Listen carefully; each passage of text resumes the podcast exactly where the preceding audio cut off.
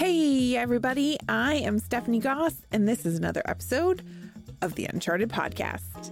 This week on the podcast, Andy and I are diving into a question from the mailbag from a doctor who finds themselves absolutely drowning in records. And they are struggling with their own um, mental health and well being as a result of it. And it's complicated further by the fact that their partner is also a veterinarian who finds themselves in the same boat. And now they found themselves spending time that they want to be spending together outside of work, working on work. And just doesn't feel like a sustainable situation. And they are wondering, how do I get out of this mess? Let's get into it.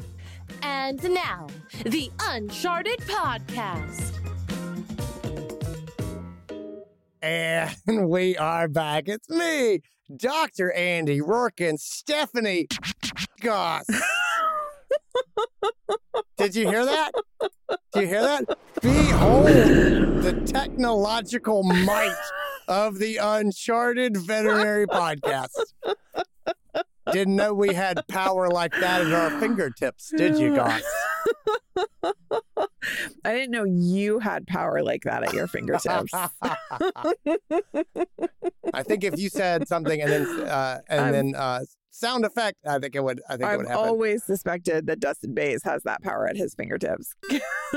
Dustin, who puts our podcast together, because uh, he he holds the power. yes. Cool. How you Uh, doing I there? am good. I am good. It has been a crazy busy morning. Yeah, it is. It is. It's like when you when you go away. So we just got back from VMX, and this was the first time that we've traveled since the beginning of December, and so I actually felt really good about leaving this time. I felt like I had my little checklist. Did I get all the things done? Did I give everybody they needed so that you know everything the wheels can keep turning while you're gone? Um, and even when you do all the things and then you come back and it's like you got to dig out of the email and the, the messages and the I got back yesterday and I was like, holy Batman, there's like 900 Slack messages to read. and uh it's just it's good. It, but it's just that that busy, busy feeling of like jumping back in. And I always feel guilty because I've gotten to this place where I usually block a day or two after coming back from something to like catch up and dig out where my calendar isn't really open. I'm not doing things. Yeah, I um, I did not feel good leaving because my daughter turned 15 last week, and uh, sh- she uh, she had Friday that we were leaving for VMX. She had Friday off. It was the Friday before uh, Martin Luther King Day, and um, she went for her driver's permit test, and she did not pass it. And so, as I'm trying to go to the airport, my daughter is coming home, and she's devastated because, of course, she's told her friends, "Get my permit," and she she will not come out of her room, and I'm like, "See you in five days," uh, and it sucks so much. So, uh, so I thought on the teaching of Stephanie Goss, uh, and and I was like, I want her to feel supported, even though I gotta go. And so I thought, like, what is her language of appreciation? What is her love language? Uh huh. And Jacqueline's love language is gifts. Um, and so I sprinted to the grocery store and bought her a bouquet of flowers and sprinted back. And I was like, these are for you. I love you. Everything is going to be fine. I also failed my permit test the first time. It happens to everybody. Here you go. And I gave her the flowers and I left. And she survived. And so I got home and uh and she had gone to get her permit. And so I get home the day that she actually went, she rescheduled, went in the morning next week when I got back from VMX and got her permit.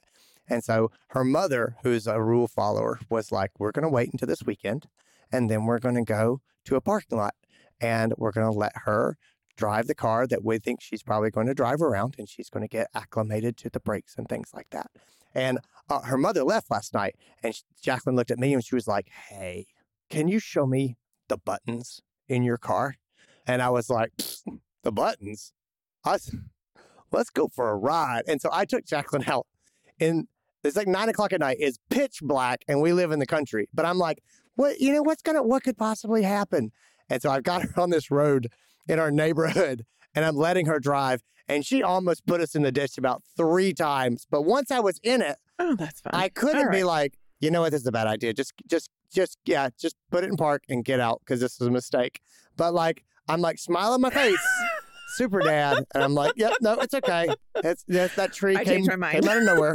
Um, so anyway, we we made our way down and back. Okay. Yeah. In in fairness, wait, wait, wait. In fairness, uh, I've driven on your road, and I would not want to drive on your road as a brand new driver at at night when it's pitch black. That's- like you didn't, you like made the fatal mistake. Like you should have taken her to an empty parking lot. That's that's what my wife said. Um, and I am willing Shocking. to I am willing to consider the idea that my decision might have been bold. I will also say for the rest of her life she'll remember the day she got her permit and she and her dad drove drove down the cul-de-sac by Almost themselves. drove in the ditch. She- I don't know that she knew how close we were. It's kind of like Fair. Yeah. It's It's probably better for her that way. Oh yeah, I didn't want to be like, oh, by the way, that could have been really bad. I was like, no, we had it the whole way. Basically, uh, the first three years of me being a practicing veterinarian uh, have trained me to be like, everything's fine. Everything's And fine. no, it's all good. Uh, I know exactly what I'm doing, and everything is fine. And so I have those muscles, and I used the heck out of them last night. Oh, poor I know. Jacqueline. No, she she was she was so happy. She was so happy, and it was it was absolutely worth the risk of property, life, limb, and neighborhoods, Right. the neighbors' mailboxes. Like they were all worth the risk that was taken. Yeah. Uh the parking lot at at the school is a good usually a good choice. Like not when school's in session, Yeah. but like after hours cuz it's usually pretty wide open cuz all all the, you know, bus space and there's usually nobody around. We We're gonna do that, but it just you know, was Let's start on your let's start on your road which is narrow, was- has lots of trees, ditches off to Yeah. both sides. Well- so a great idea. Like in, to put this in perspective for you guys, I've been to I've been to Andy's house. and I and I'm afraid to drive backwards down your driveway. yeah. Well, I didn't. I drove her. I drove her out of the driveway and then just kind of let her I- go. But yeah, It- it's it's one of like, Goss, you're not hel- you're not helping the no, story here. You're not helping me at all. But it's it is one of those things too, where like after it's over, you look back and go, "Wow, that was a that was a bold choice." Uh, there's a number of things in my life where I'm like looking back, I'm like, mm, I Mhm. see how that Mhm. could have gone badly, but it didn't, and so we're just going on. Everybody's gonna be cool. Oh man. Oh man. Uh well, I'm excited about today's uh, mailbag questions. Uh this one is is funny because it is business related, uh, but also a little bit medicine related. And I just thought it was a good one and one that we have gotten um kind of repeatedly. Yeah. In different in different ways. So we got we got some mailbag questions about record writing because they basically all said, Oh my god, I need tips because Yeah. I am drowning in records. I'm drowning in records. How do you keep up with record writing, uh, particularly as the veterinarian? And we have seen several of these And this. I thought uh, I pulled out some pieces out of this one because it was so great. They were just like, records are a major source of anxiety in my life right now. Like I'm looking at my colleagues to see what they're doing because they're all leaving at the end of the night. Like they finish their cases and they walk out the door. And I'm there for hours. And so I was looking to them to see like what could I learn from them? And what I realized is that they just aren't writing the records. Yeah. um and so this vet was like that's not an option for me and i i need help because i find myself working all day and then i'm staying late i spend days off doing them and i'm still behind um and their partner is also a veterinarian and they are also in the same boat and they both feel like they're spending so much of their free time that they should be spending together. They are spending it together but they're spending it together writing up their charts which is miserable and as as they were saying it's draining us both and i don't think that it's sustainable. Um and so they were like it seems like a easy answer should be work stays at work and home you know home time is home but we can't seem to manage that while being you know overwhelmed with patients at the clinic. And so uh, they were like, I know this is a common problem. I've, t- I've talked to some of my peers and other people are having it too, but is this just something that I need to accept? How can I, how can I balance and try and keep up with the record writing? Yeah. Um, I I love this topic. Uh, I love this. I can speak very passionately about it. Um, and I'm going to. This is, And I'm going to. this is going to be a It- soapbox it is episode for 100% Andy. gonna be a soapbox. okay, let's begin because because writing up charts is part of being a doctor. It is a big part of being a doctor. People don't recognize how Sure. big a part of being a doctor is, and God, a lot of people really suck at it. I mean, I don't come on here and say, "Boy, people suck a lot," but this kills Hashtag me. truth. Yeah, people suck at this. And Uh-huh. and the vet schools train people in a crap way to do this thing. And and like it starts at the vet schools and people are like, this is how you do it. I'm like, that's a terrible way to do it. And I'm gonna talk about why it's a terrible way to do it. And but I'm not telling Okay. I'm not saying the vet schools should do it differently. And I'll and I'll unpack that in a second. But here here it goes. Okay, here it goes. So we just came to They do it terrible, but don't change the way you're doing it. It's terrible. It's terrible in okay. Here, here's why it's terrible. Okay, the point of medical records in a vet school are to teach people. It is basically Sure. like you writing an essay about the case that you're on for your attending clinician to read and understand your thought process and see what Sure. you're if you understand what we're doing. And so for that reason, a robust medical record of your thoughts and feelings and emotional journey with this case is valuable. Okay, fair. That is not the point when you're in general practice and you're trying to push cases through your clinic and get care to people on a deadline, right? It is you're Okay. you're not being graded by anyone. The robustness of your um, of your entries is a negative. It's not a plus.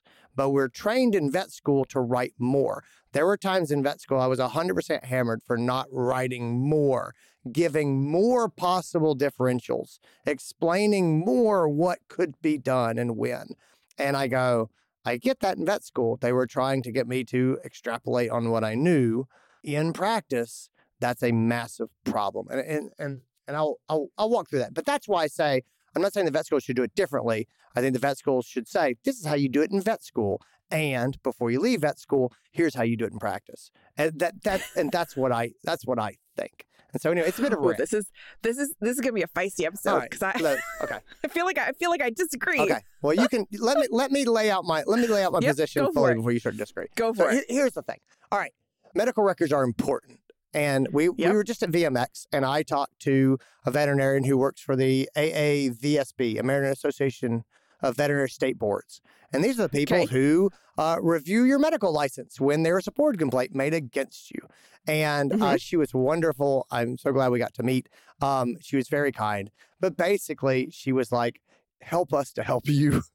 like you've got to like if it's not written down if you don't have a medical record we can't help you like you, Yeah. you're toast and we can't help you but if Sure. you have a basic functional medical record that says a couple of things you're probably going to be okay in most board complaints assuming you didn't do anything obviously medically negligent right like the Mhm. chances of someone's mad at you and you didn't really do anything wrong um if you don't have a medical record the chances are good that you're going to be in trouble. And if you do have a Right. medical record, the chances are good you're going to be just fine. But these are these are a big thing. They're also obviously a big thing for patient care. And I, I don't have to tell you the importance of writing up your writing up your charts for patient care. But anyway, let's start let's start with Headspace. Okay. Okay. So we got a question. How do we do this? And my husband and I are both tapping out, you know, and other doctors just aren't doing it. And, and what what do we do? Okay. So the first thing in Headspace, and I challenge doctors that are working in practice to do this. I need you to sit down and think of for a second and look at think about your medical records and then think to yourself, what is the point? I mean, seriously, Okay. what's the point of a medical record? Okay. What is the point in vet school? Which I already said. The point in vet school is a is a lot of times a learning opportunity. And they're trying Sure. to teach the most legally sound approach to medicine. Like I get it. Okay. What is the point in emergency medicine? And in emergency medicine, the point of a medical record is different than in GP because you're not going to see this patient again. They are going back to their regular veterinarian, and part of your medical record is communication back to the doctor of what Sure. did I see? What did I say? What did I do? So that you can pick this case back up tomorrow and you feel comfortable about what was done and you know what expectations have been set. And the last is what is the what is the point in general practice? Right? So let's just say that you're a general practice vet like myself and you're seeing uh, case patients. What's the point? Okay. The point of the medical record is to, in an accessible way, and that's critically important, in an uh-huh. accessible way to document key findings, to document recommendations that were made, to document client decisions, and to lay out the plan going forward. That's it. Yeah. That's it. Those Yep. are the things. That's the whole point. And so put aside the novels that you were taught to write in vet school and just say, if this is the point, document key findings, document recommendations, document client decisions, uh, and and lay out the plan. You should think about how you're going to accomplish that, and stop just doing things the way you've done them in the past. And so that's the headspace for me: is stop, stop. If you're doing it and it's not working for you, you need to stop and you need to say, what is the point in this? And then get Mhm. a clear point in your mind. And now let's come up with a new way to do your records. And so that's that's that's how that's where I go in headspace first. Okay. I'm I'm I'm kind of on board there. Okay. I, I I I'm I'm with you. Okay. It has to be it has to be accessible. And I think your points about the key findings, the recommendations, the client decisions, and the plans going forward are are great. And I think that what you said about the point in emergency medicine is for a lot of us in general practice is mm-hmm. also somewhat the point in general practice because gone are the days where you're the solo vet and you're picking up after yourself. Yep. Right.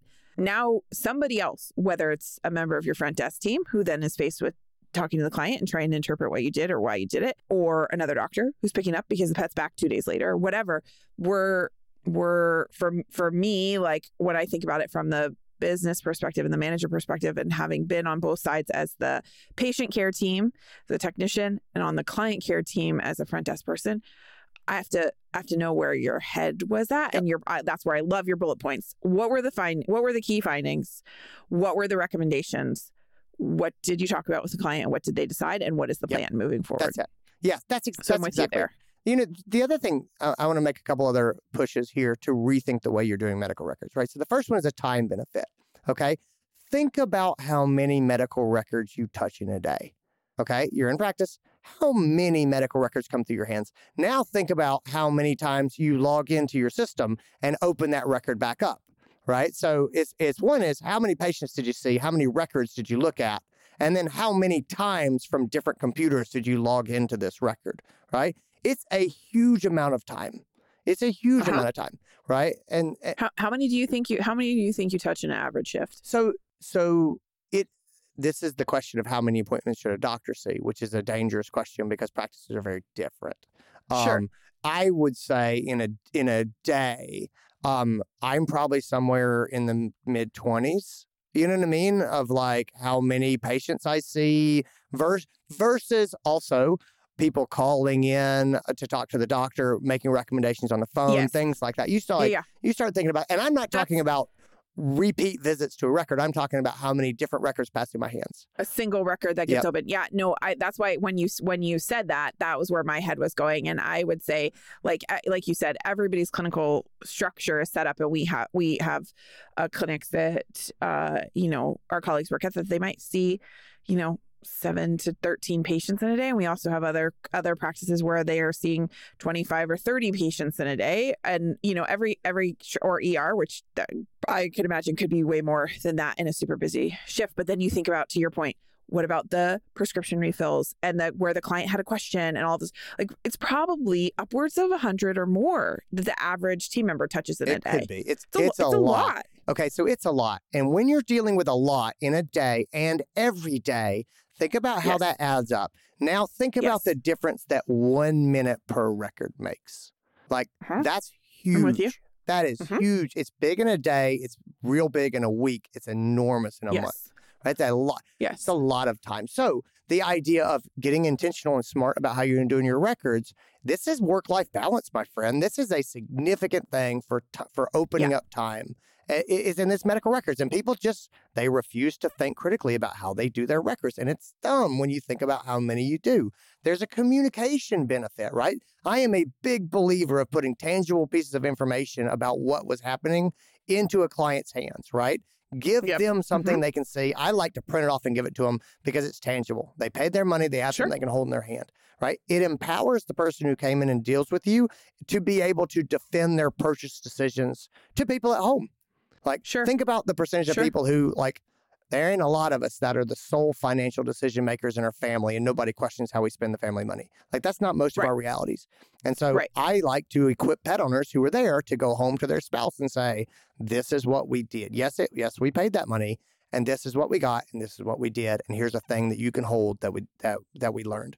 It's um yes it's a CYA uh, by providing Mm-hmm. it to the pet owner in writing. And so if you sad, strongly recommend heartworm, uh, told owner that uh, heartworm disease is uh, extremely prevalent in our area, uh, owner declines heartworm at this time, and you give it to them, worst case scenario, push comes to shove. I I wrote it down. I told you. Yeah. I, I wrote it down and I gave it to you, and you even have a copy Yes. of it. Um, it's just Yes. a quick CYA. And the last thing is signposting for the next visits uh, and for follow ups. It is Yes. so nice to say to people, you say, great, you've elected to treat this patient empirically. If this patient does not get better in 24 hours, you're going to come back and you can expect to do, uh, or at that time, we will do radiographs, X, Y, blood Z. work, X, Y, Yeah. and Z. And they come back in and I told them what was going to happen and I told, and it's in print what was going to happen. And they come in and they're like, well, Guess this is what's going to happen. And it's just really easy for getting compliance and getting them on board. And it saves me time, but it's a big motivational thing for them coming in and doing the diagnostics that we need to do. And so that's called signposting. And the last thing is is the tech leverage benefit that a lot of people don't think of. If you want to leverage your technicians, if you want to work collaboratively with your paraprofessionals, they need to know what is going on and what your plan Yes. is. And the Yes. medical records are a far superior way than you individually telling each one of them with your mouth while you're doing other things what the Yes. plan is. And so yes. your technicians are prepared to do callbacks, to see tech appointment follow ups, to do rechecks, to do so much communication for you. But they Right. can't do it if you don't, if they don't know what the plan is. Like Right. you're, so it, just the ability to, to, to, to get good use out of your techs comes from doing a good medical record that's accessible to them. And so getting medical records right and doing them efficiently is really, really important. There's huge benefits to stopping what you're doing and stepping back and going, okay, we can do this differently. And it's worth thinking about how we do it and to make some workflow changes. I would agree with all of that. And I think most of my argument probably is going to come in the in the action steps part. Okay. All right. Because I'm still because I'm still with you. I I, I agree in in all of that. Okay. Well, then we will take a break here and we'll come back Okay. and we'll get into the action steps of what exactly should we do according to Andy in Okay. this in this situation and then you can tell me where I'm wrong. Have you done it yet? Have you headed over to the Uncharted website, the one that's at unchartedvet.com forward slash events, and have you clicked on that link for the April conference? If you haven't, friends, you need to head over and click on that link, and then you need to hit the register button because I want to see you with us in sunny Greenville, South Carolina. In less than 80 days, we are going to be diving deep into tackling internal communications this spring. We want to talk about how do we improve our communications amongst our teams in a whole myriad of ways. How do we uh, how do we set boundaries? How do we have conversations about affordability of pet care and communications outwardly towards our clients as a result how do we use language and maybe think about changing some of the language we're using to have better communication as a team just previews of some of the awesome stuff that we're going to be talking about. So if you haven't done the thing, if you haven't put your fingers to your keyboard and typed unchartedvet.com forward slash events, go do it now because I have hugs waiting for you in Greenville and you should not miss out on this. And now back to the podcast. All right. So let's get into into how we actually start to do these medical records. Okay. Now, 'Kay. um, I'm going to break this down like a like the way that we break down efficiency and core processes in a practice. Okay. Okay. So the first thing we're going to do is step back and look at the system as a whole. And so bear with me. This is really, honest to God, how I think about appointments. Okay. We're Okay. going to step back and we're going to look at the system as a whole. And so medical records are part of the workflow of the doctor. Okay. Okay. Uh, my belief, and I can back this up a, number of different ways, is one of the mistakes that doctors make, and it's it's, it's just in how we're trained, but it, it's true. They think of an appointment as a single unit. I see 13 appointments a day. That's what I see. I think that that's a really limited way to think about what you do. And it's limited in how efficient you can make yourself if you think of an appointment as a unit, right? Appointments should be thought of modularly. There's admission of the pet owner. There is the um, there is the his, the patient history. There is Mhm. the physical examination, there is the recommendation, there is the diagnostics, there is the treatment, there is the follow up diagnostics after the first diagnostics. And you can break this thing all the way down into being a couple Sure. of modules. I like to break an appointment up into modules, and then I like to look at who does what. So, for example, when an appointment comes in for me, my technician gets a TPR and gets the client history. And then Andy comes in, does the physical examination, makes the recommendations, steps out. Technician does the diagnostics, does any treatments that are needed, and then I return with diagnostic results um, and recommend additional diagnostics or additional treatments based on those results. Or we move to uh, to discharge, which is done by the technician. And so, really, when you look at an appointment, it's not one block. It's technician, me, technician, me, and then that re- Yeah. and then that repeats if if we need to do advanced doc, and then doc, and then discharge is by technician with my medical records in their hands. Okay, Sure. and so so that that's the workflow. If you break your appointment across apart like that, you can really start to make this thing go. You can dial into training your technicians specifically on history taking. I can dig into how long am I spending doing a physical examination? You know, how long am I spending doing recommendations? And then uh, when I'm done with recommendations, how long is my team taking to take pets out to get diagnostics done? I can drill into the specific efficiencies of each of those steps. And you guys can see I'm really serious about making this thing flow. But if you're doing 25 appointments a day, every day for the rest of your career, shaving three, four minutes off of your appointment time, buddy, that pays real dividends in you getting things done and you getting out on time, on you being able to help more people. And the medical record is part of that. While my technicians are doing the treatment or the diagnostics, I am writing up the medical record, right? Like that's where I go. And so I know that Yeah, I go in, physical exam, out, medical record, in to report, out, uh, you know, update medical record, and then off with the discharge and it goes out. And so, so I really believe that's you have to understand that's how I think about appointments. I'm not messing around. They don't kind of willy nilly get done. But that approach is it allows me to really leverage my techs, which is why I'm such a huge fan of techs, um, and to pull people in and for us to run like a well-oiled machine. Okay. yes, I'm with you on that. right, cool. So, when we talk specifically about the medical record part of this, this is a module in that system, and so I want to Okay. I want to drill into this like an it's an efficiency exercise, right? And so when we have efficiency exercises and you want to go faster, the first thing you do is document your current workflow, and so Sure. you need to look at how this is actually happening, right? What is what is going on? And what happens is people say, "Well, what do you mean what's going on?" I sit down, I think about the thing, and I write it down, and I say, "No, you don't." You know, no, you don't.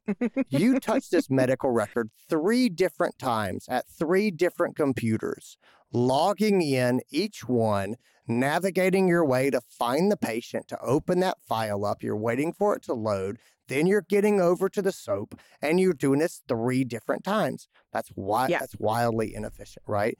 You want Sure. you want to minimize the number of touches you have on any project. That's just across the board. I don't want to go over to the pharmacy four different times to get one appointment out the door. That's not efficient.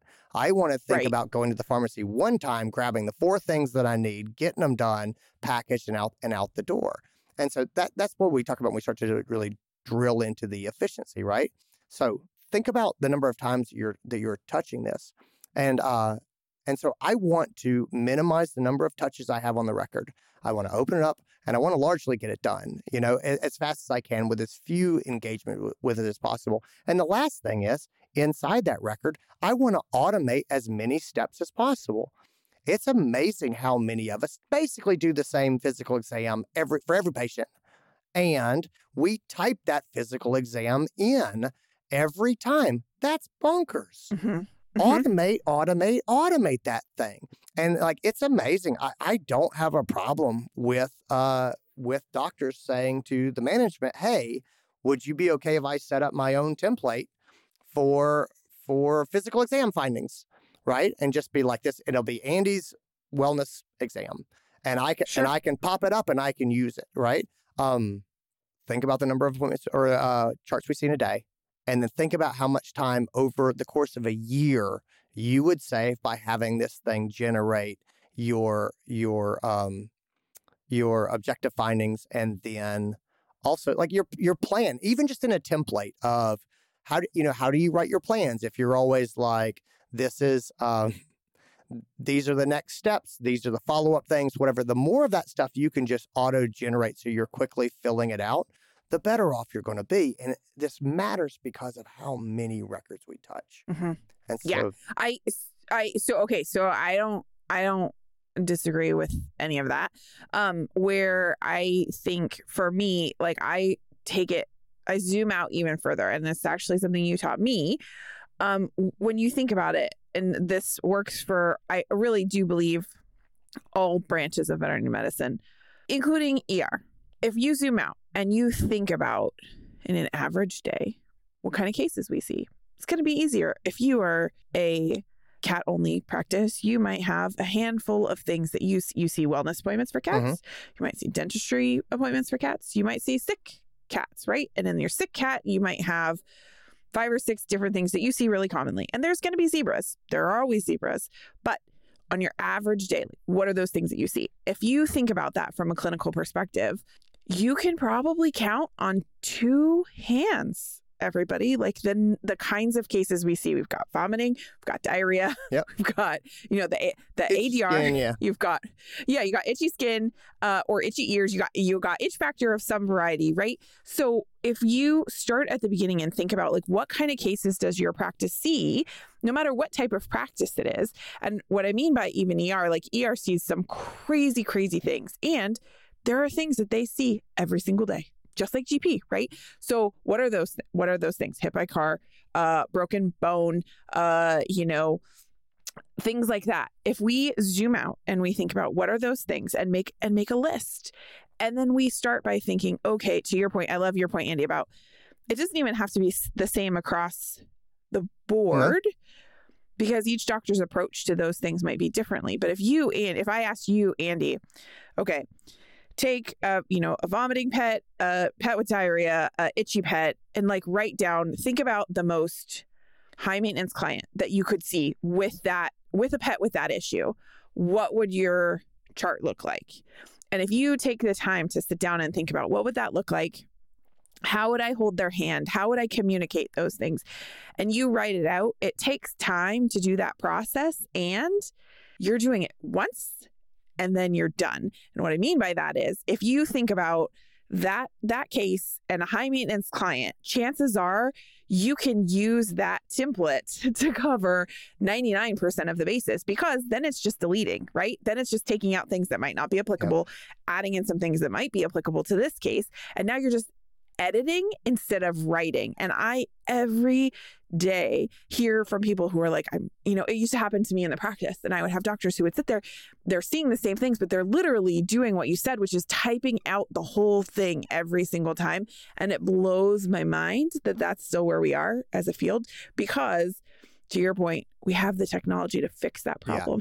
yeah you know, even if even if your even if your PIMS is not the most a- a- eh, eh, advanced of PIMS, there is nothing to stop you from opening a Google Doc and and writing your templates in a single Google Doc Yeah. and making a table of contents for yourself so that you can pull out of that what you need when you need it. But I think when we when we uh, I've done this exercise with with my practice multiple times with multiple doctors, and what we found was they all were like, we all write our charts differently.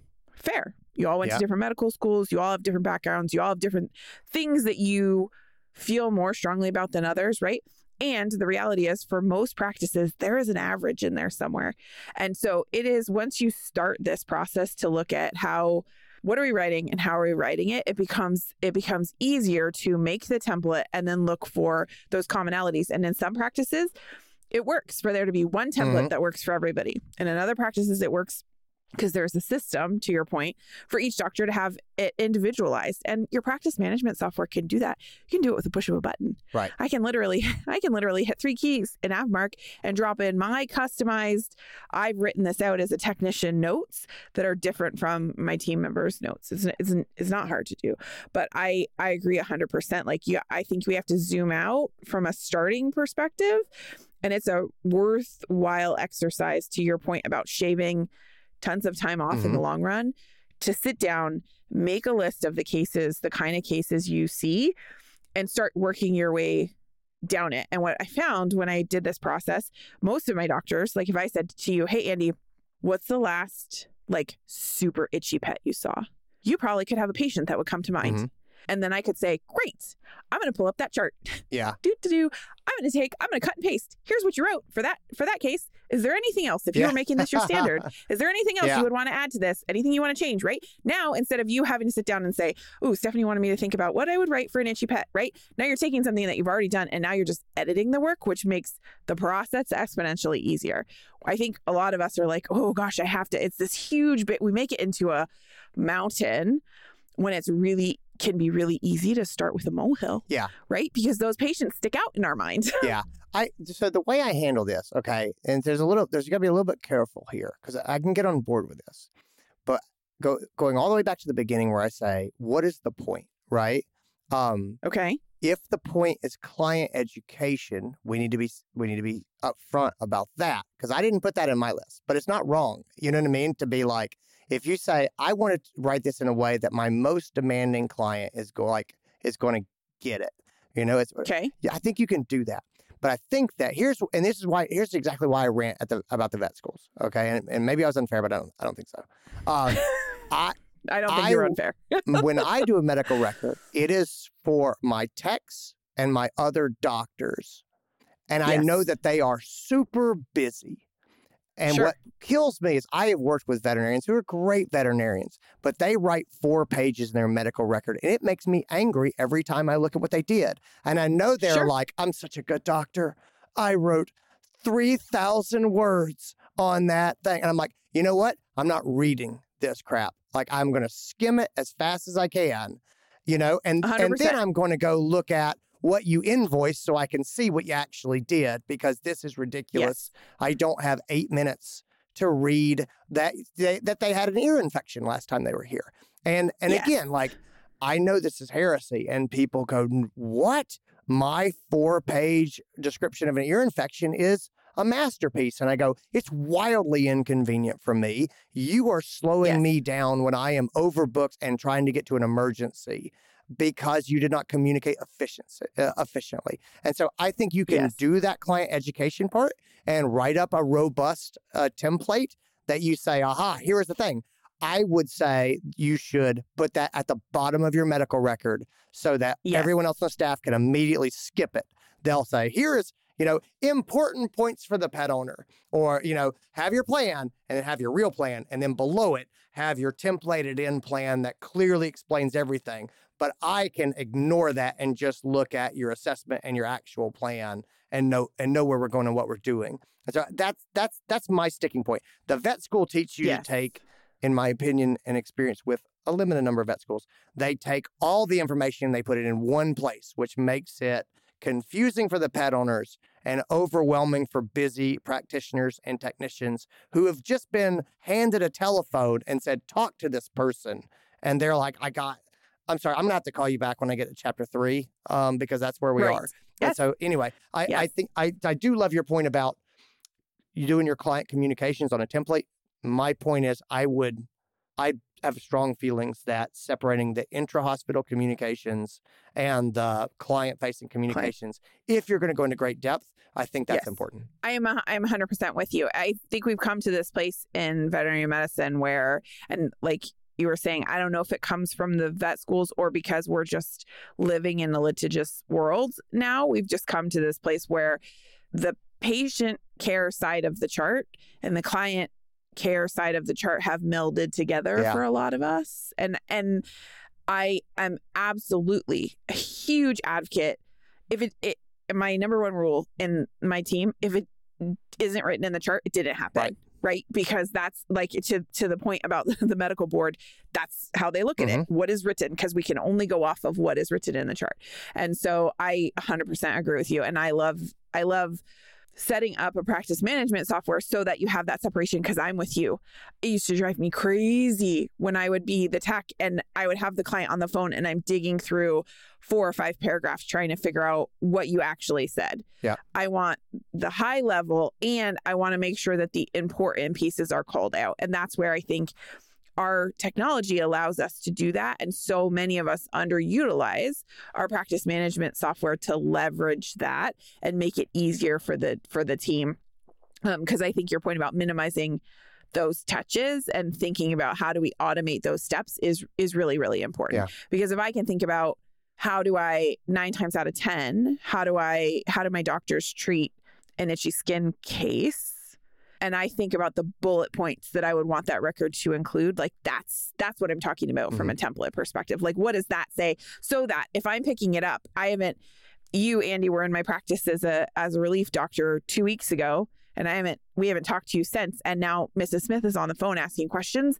I want to be able to go pick up that record as a technician and go, yeah, I, I could get inside Dr. Roark's head because it's all like it's all right here. Mhm. I can I know what he was thinking. I know what those major uh, you know, those major concerns were. I know what he recommended to you. I know what the plan was.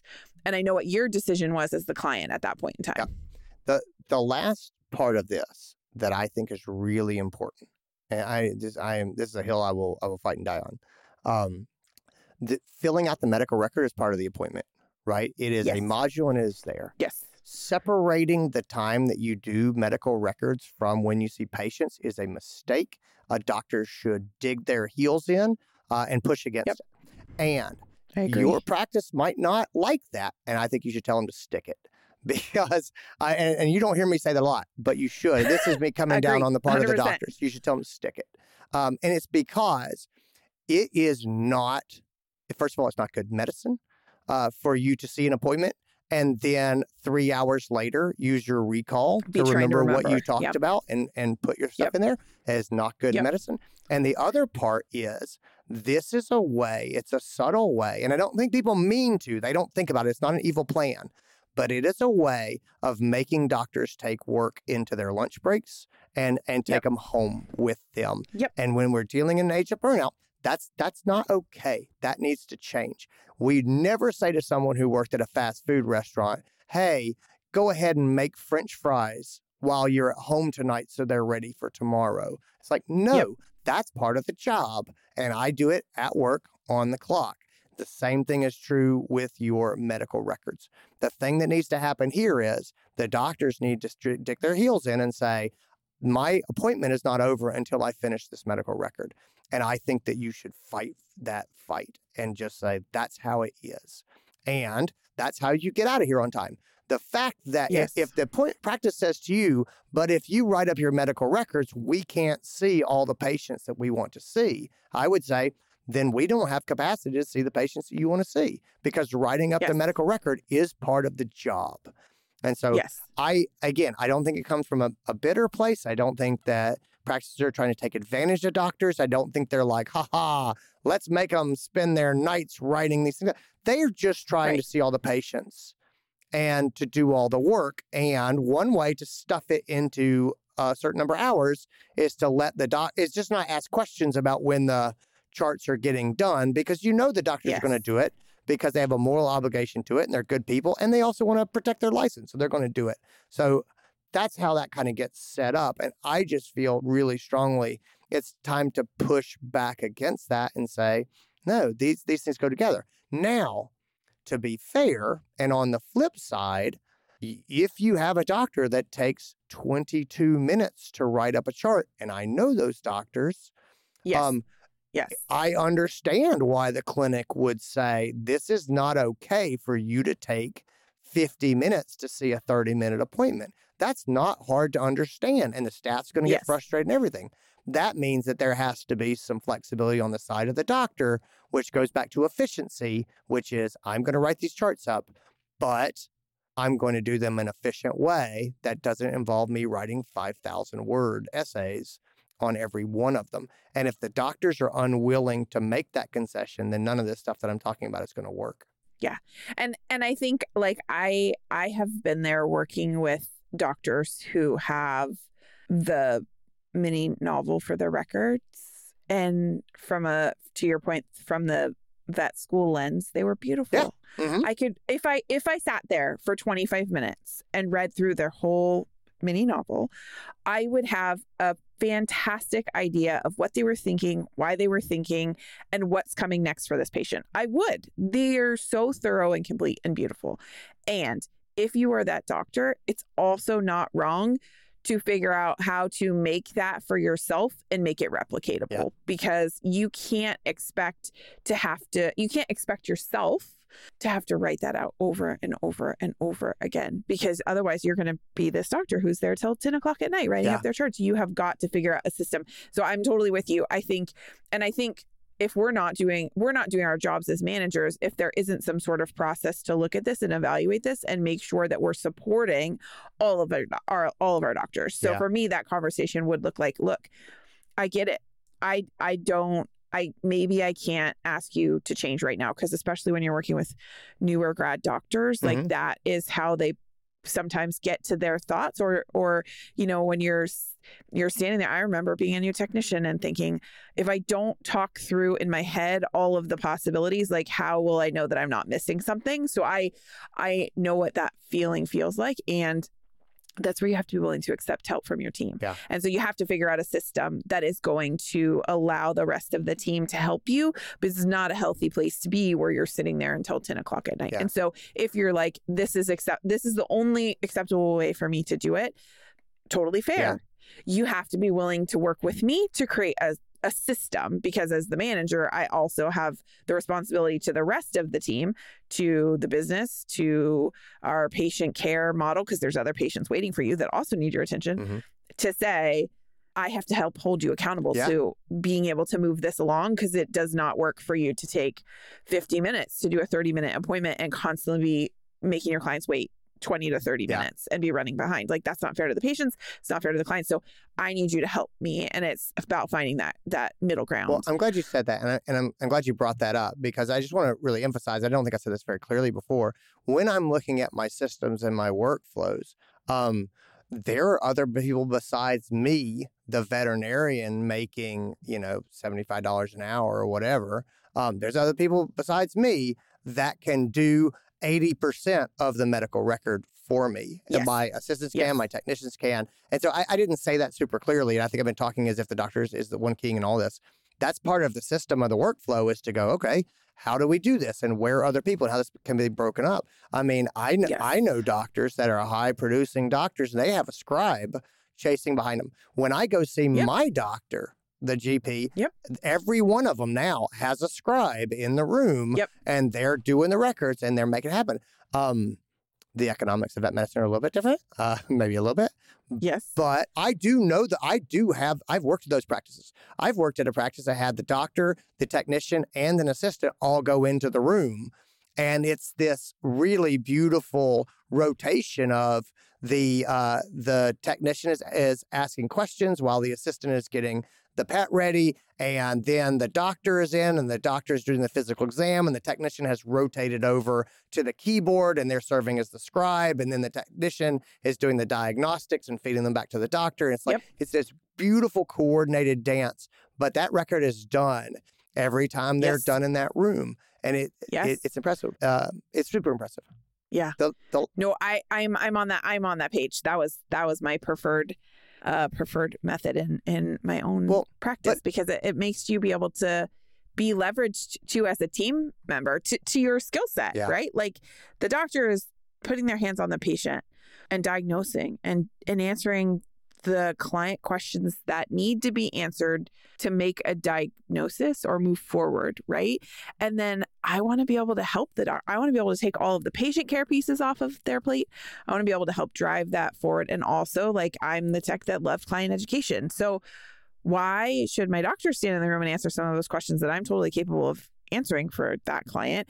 Because then I also can not only answer the question, but I can have the financial conversation. So I'm I'm with you. I'm I'm a big fan of figuring out what that dance looks like. And look, this is where should is should is a very dangerous word because it's different Yeah. in every practice. What works in my practice is not necessarily what's going to work in Andy's practice or your practice. Sure. Like everybody is going to have something different and everyone needs to have a system and a process. And the fact that we as an industry spend hundreds and hundreds of thousands of hours doing this over the course of a year in practice and years in practice.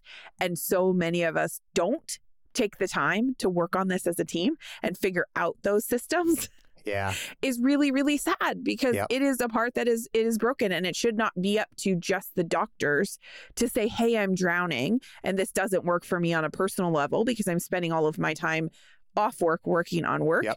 the whole of the team should look at this and say how do we make this better for each other and also for our patients and our clients Yeah, I just have really strong feelings about this, as you can tell. And it's because I have seen my good friends burn out and quit. Yeah. I mean, I have seen, Yeah. I know, I know veterinarians that work at IDEXX because they couldn't go home before nine o'clock. And not that working at IDEXX is bad, it's great. Right. Um, but it hurts my soul because I want my friends to be in practice. You know, like I know that's what they what they want to do, and they're very they're. very- I feel like I'm bashing IDEXX. I love IDEXX.